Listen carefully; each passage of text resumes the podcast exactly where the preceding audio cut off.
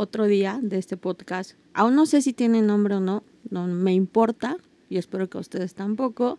Y el día de hoy tenemos a de invitado a Marco Polo, un buen amigo. Marco ha trabajado con muchos artistas, demasiados artistas diría yo. Y ha estado con, a ver, déjame recordar, Denise de Calaf, el escenario Momentos Indio, Vive Latino. Creo que te has aventado todos, ¿no, Marco? Desde el inicio, desde el inicio.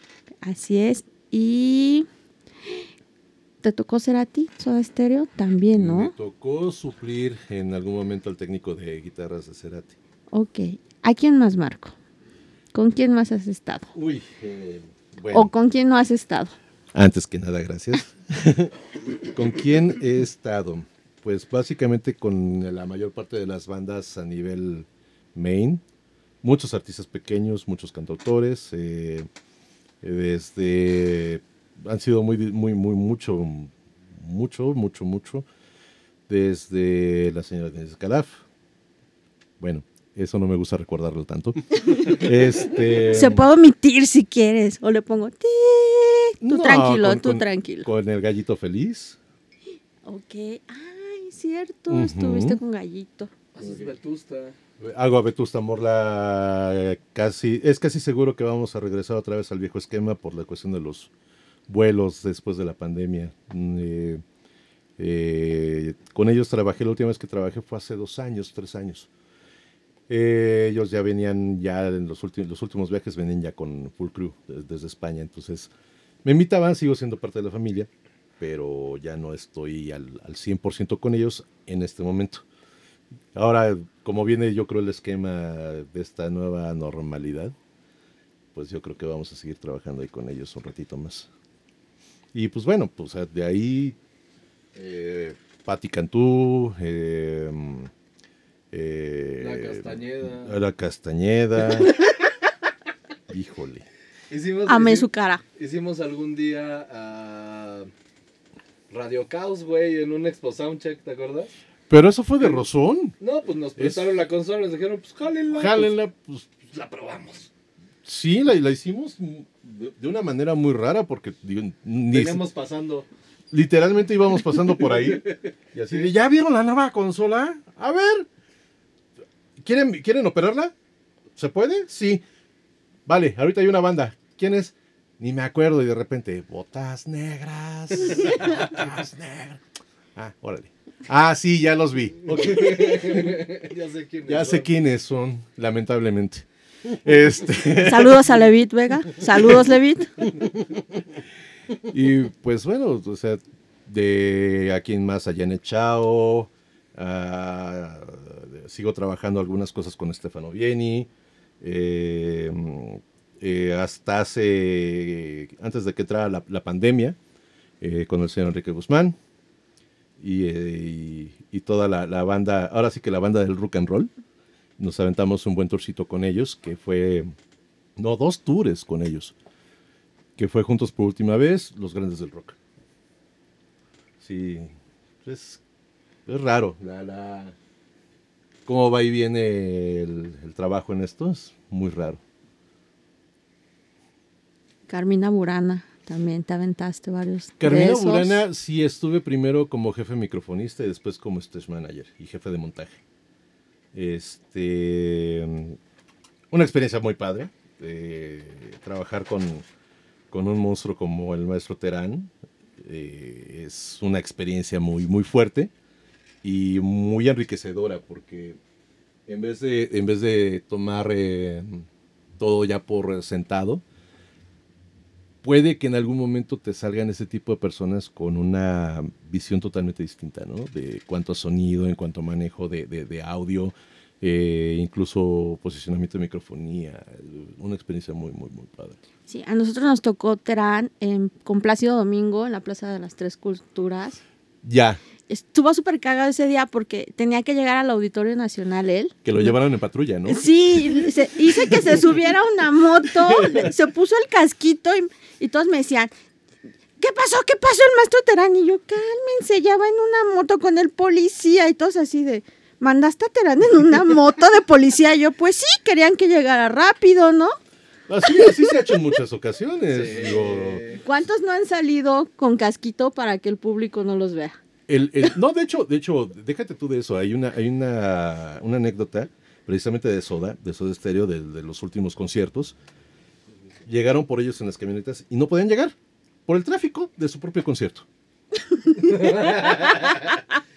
A no Gustavo, se, no se podía quejar porque ellos lo generaron. exacto. Entonces, entonces Gustavo, desde el momento en el cual vio, él, él- él- él vivía a, a kilómetro y medio de, de- de- de donde fueron los conciertos. Y di- él nada más se asomó por la ventana, vio a los fans afuera, vio que no se movía el tráfico afuera eh, en la avenida que está, en la avenida afuera. Dijo, no, eso no, no, no puede ser así. Le habló al manager. Dijo, oye, ¿sabes qué? Ni la camioneta va a poder llegar a mi casa, ni voy a poder llegar al concierto a la hora que tiene que ser. Entonces, sugiero que me manden un par de motocicletas de la policía con casco extra. Ok. Entonces, manda al secre, lo manda, lo manda con, este, con su maleta de ropa, en una moto, vestido exactamente como Gustavo. Entonces toda la gente se fue Y Gustavo salió vestido de policía, con el casco para, para pasar inadvertido. Y así le pasó también a, a Zeta y le pasó también a Charlie. Y los músicos pues, quedaron encuartelados ahí desde, desde el soundcheck, desde, desde la reprueba, porque ellos hicieron soundcheck los días antes. Entonces, pues bueno, son cosas que suceden y sí, es, es muy común que, que de repente lleguen, llegue el talento, más- los artistas y el talento, este, lleguen, Llega, llega aparte. llegue, pues ahora sí que por sus medios, digo. Como puedas. ¿Sí? Mm. Aparte, tomando en cuenta que en México, más que nada aquí en México, no tenemos una cultura vial. Entonces, pues bueno, creo que fue una, una, una muy acertada decisión que se haya ido el nuestro Terán así. Sí, porque todos eran, así, pero tiene que llegar el maestro Terán. Yo sí, sí. Y me puse de acuerdo con, pues, con todos los que tenía ya el operativo, porque me tocó checar todo eso. Y sí fue así de, ok, casquito de, de la moto del policía, por favor, llévelo al Auditorio Nacional. Tiene que llegar a cierta hora. Sí, señorita. Y llegó, corrió su show bien. Después habló con él y estaba, estaba muy, muy emocionado. ¿A la buena o a la mala? A la buena. Ah, sí, qué ¿verdad? Estaba buena, estaba contento, muy porque- muy bien, muy divertido. Llegué re bien a mi show. Todo bien. Todo bien. Sí, trabajar con el nuestro Terán es, es una, una experiencia totalmente aparte. O sea, mm, te, deja, te deja cometer errores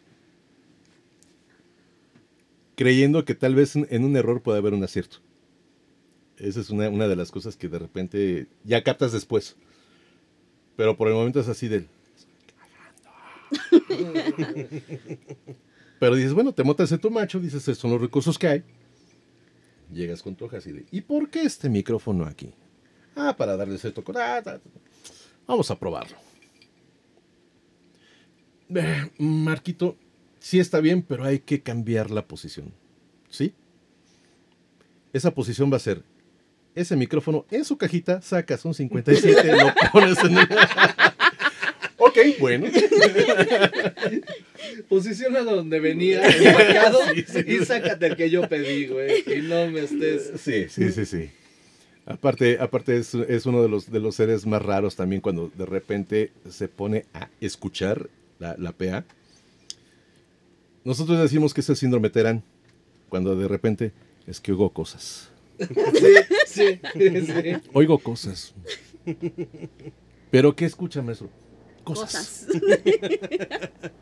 Verde, o sea, son 64 canales, y escucha cosas. escucha cosas. ¿Qué?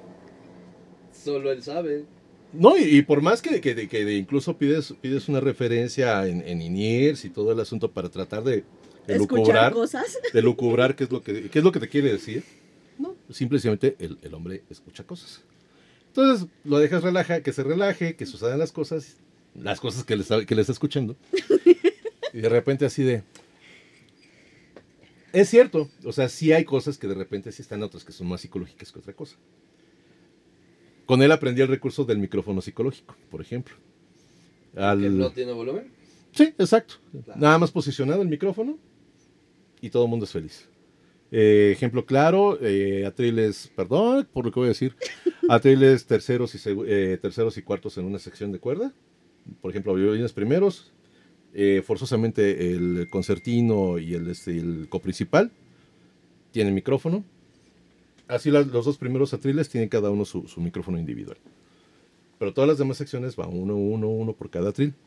Pero ya en el tercero, cuarto, quinto atril es así como, Ni lo pongas. no lo pongas. Dice, no, no, no, hay que ponerlo. ¿Y dónde lo conecto? No, no, nada más déjalo rayadito ahí. Ok. Ok, bueno. Es como esos de, este, de me quiero escuchar más gordo.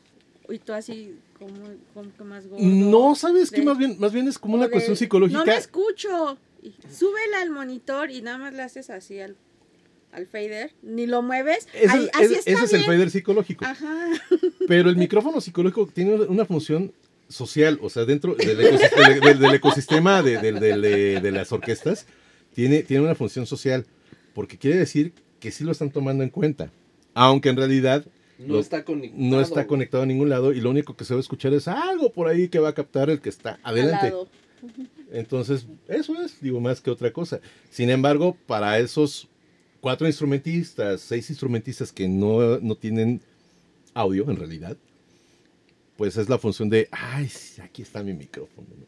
Y hasta voy a tocar bonito. Si les, si les quitas el micrófono, van a tocar de la fregada, porque no tienen la presión de De que... está el micrófono. Me tengo que escuchar bien. Exactamente.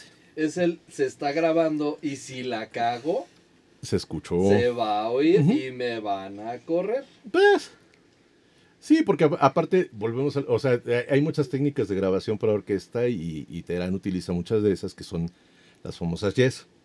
Ya no hay canales, se tiene que escuchar todo, conectas a un solo, a, a una- a un solo canal, a veces hasta tres micrófonos.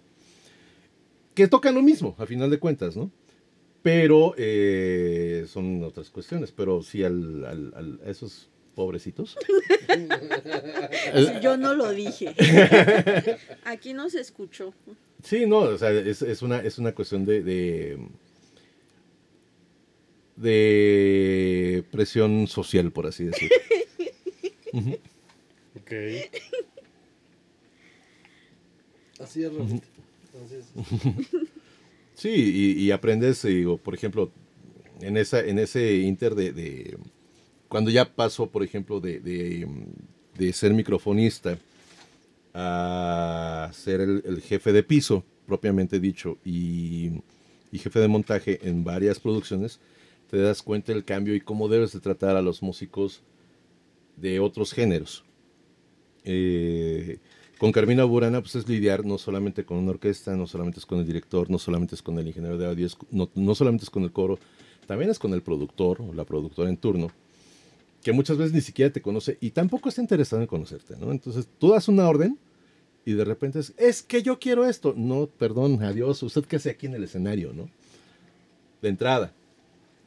Y luego ya te dicen, mil disculpas, es que no sabía que tú estabas dirigiendo, dirigiendo el, este, escenario, ¿no?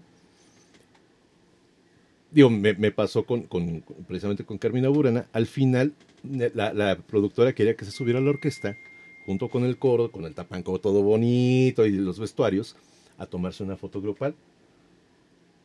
Sorpresa, al día siguiente estaba otro artista muy, muy- con una producción muy grande y había que bajar todo Todo. En tres todo, segundos. Todo en, pues creo que era mucho tiempo, ¿eh? Tres segundos. Y fue así de, es que la foto, es que la foto. Otro día. No, yo ya había bajado al coro, ya había, este, ya había mandado a los, a los, este, a los bailarines a que se cambiaran. Entonces, pues, era, obviamente era, era imposible, ¿no? Y aparte, pues, los músicos, perdón por los músicos clásicos, pero eh, una vez que, que- que se, se quitan el moñito del smoking, Ya no son clásicos. no, es, es- es de- es de, vámonos a las tortas o vámonos, o vámonos por unas cubas, ¿no? Ya se acabó el hueso. En ese momento se acabó el hueso. Entonces ellos ya están, en cuanto, eh, clap, clap, clap, clap, baja el telón, eh, se, salen del foso, guardan su instrumento y ya se fueron, güey. O sea, eh, a mí me ha tocado de repente así de que eh, vamos a regrabar, por ejemplo, discos del Auditorio Nacional. Hay que regrabar el, el- el, este, la primera, el primer track porque no salió como para, para grabación. y de repente vas y buscas a músicos y Ya ya, no están. están. Y te, y te están diciendo desde, desde 20 minutos antes de acabar el concierto, hay que holder a los músicos para volver a grabar. ¡Sorpresa! Pues ya están en su casa, güey. sí, no, no, ya, ya, ya se cobraron el cheque, güey. O Sí, sea, sí, sí. sí, sí, sí. Ah, güey. Ujú. Marco, momentos graciosos. ¿Cuántos Híjole. años llevas en esto, Marco? Eh, mira, como No, músico, No, no se te vaya a ocurrir decir tu edad, güey, porque me llevas dos días de vida. Y 48 horas son muy buenas, bro. Mira, eh, yo empecé como estudiando violín clásico a los 7 años. Eh, no voy a decir mi edad, porque alguien, alguien le, le, le salen- duele. alguien le duele las rodillas. Este, pero a partir de ahí no me he bajado de un escenario. Y digo, creo que lo la única parte que me, me- me bajé del escenario fue cuando empecé a trabajar eh, en una oficina de unos importadores eh, japoneses. Ah, ya. Este, y ahí me, Famosos. muy famosos, ¿Qué hacen flauta? que hacen flautas, exactamente, exactamente, sí, todo sí, el sí, sí. puto mundo. Sí, sí, Para sí, la sí, secundaria. Para la secu. Secunda- Es correcto. Qué dulce tu historia. Enchiladas. Qué dulce. Híjole, nada más porque es el último trago. No, ahorita te sirvo, tú tranquilo. Ah, bueno. Entonces, eh, ese, ese, ese, esos dos años que estuve con esa importadora fue, creo que lo, ulti- lo, ulti- lo único que me bajé de un escenario. Sin embargo, sí me sirvió mucho para aprender producción y logística este, y, e importación temporal. O sea, la, la verdad es que fue una escuelota, pero sí, definitivamente no lo vuelvo a hacer. No, no. Ni en tiempos de pandemia, ¿eh? O sea, digo, a pesar de que, de que ahorita todo el mundo estamos detenidos, este, no, no, no, no, no lo volvería a hacer. Bajarte de un escenario, no. No, porque eh, a final de cuentas, digo, ya, ya lo intenté.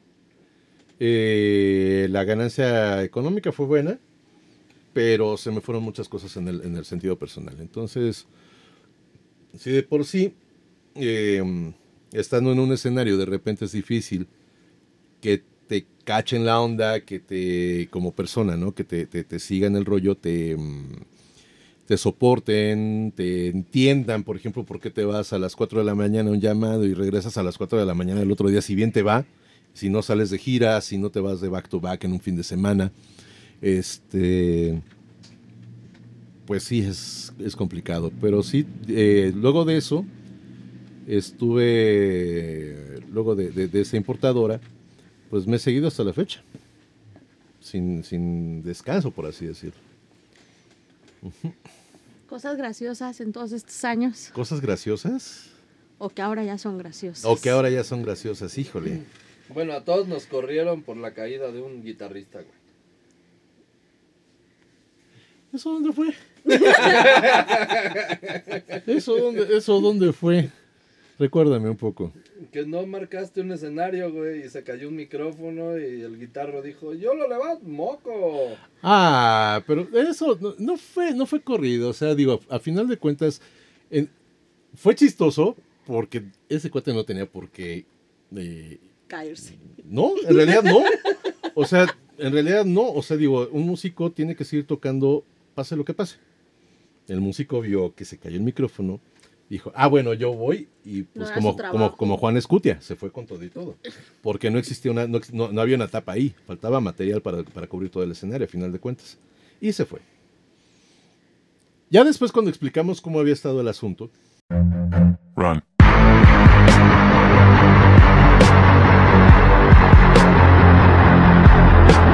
Show Business es producido por Black Box Productora y es conducido por la jefa Sam Ballesteros, el Inge Arturo Cervantes, Rafa El Fan Jiménez y con el apoyo del señor director Jorge Jacome.